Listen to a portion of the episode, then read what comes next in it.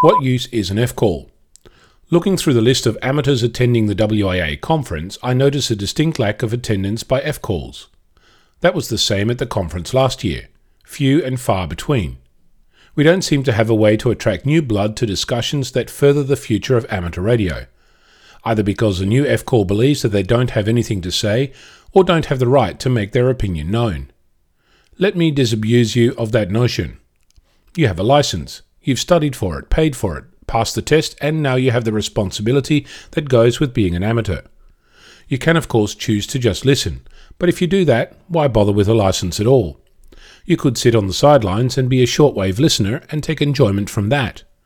Or you could take a more active role in the responsibility bestowed on you when your license was granted to you. And make no mistake, an amateur radio license is a privilege, one that you were granted, not one that you have a right to. The radio spectrum is a fickle beast. It evolves with use. It challenges and changes, and discussions need to be had. Are power over Ethernet devices a scourge or a boon? Should repeaters be channeled differently? Should we hand back frequencies, apply for higher power, ask for new modes, improve our training base, encourage more experimentation, develop our hobby, or just let it evaporate through apathy? I know that participating can be challenging, sometimes even confronting but don't think for a minute that your voice is not valuable or that you don't have the right to speak. If that was what was stopping you from coming to a conference where lots of people share your hobby, think again. I'm Onno, Victor Kilo 6, Foxtrot, Lima Alpha Bravo.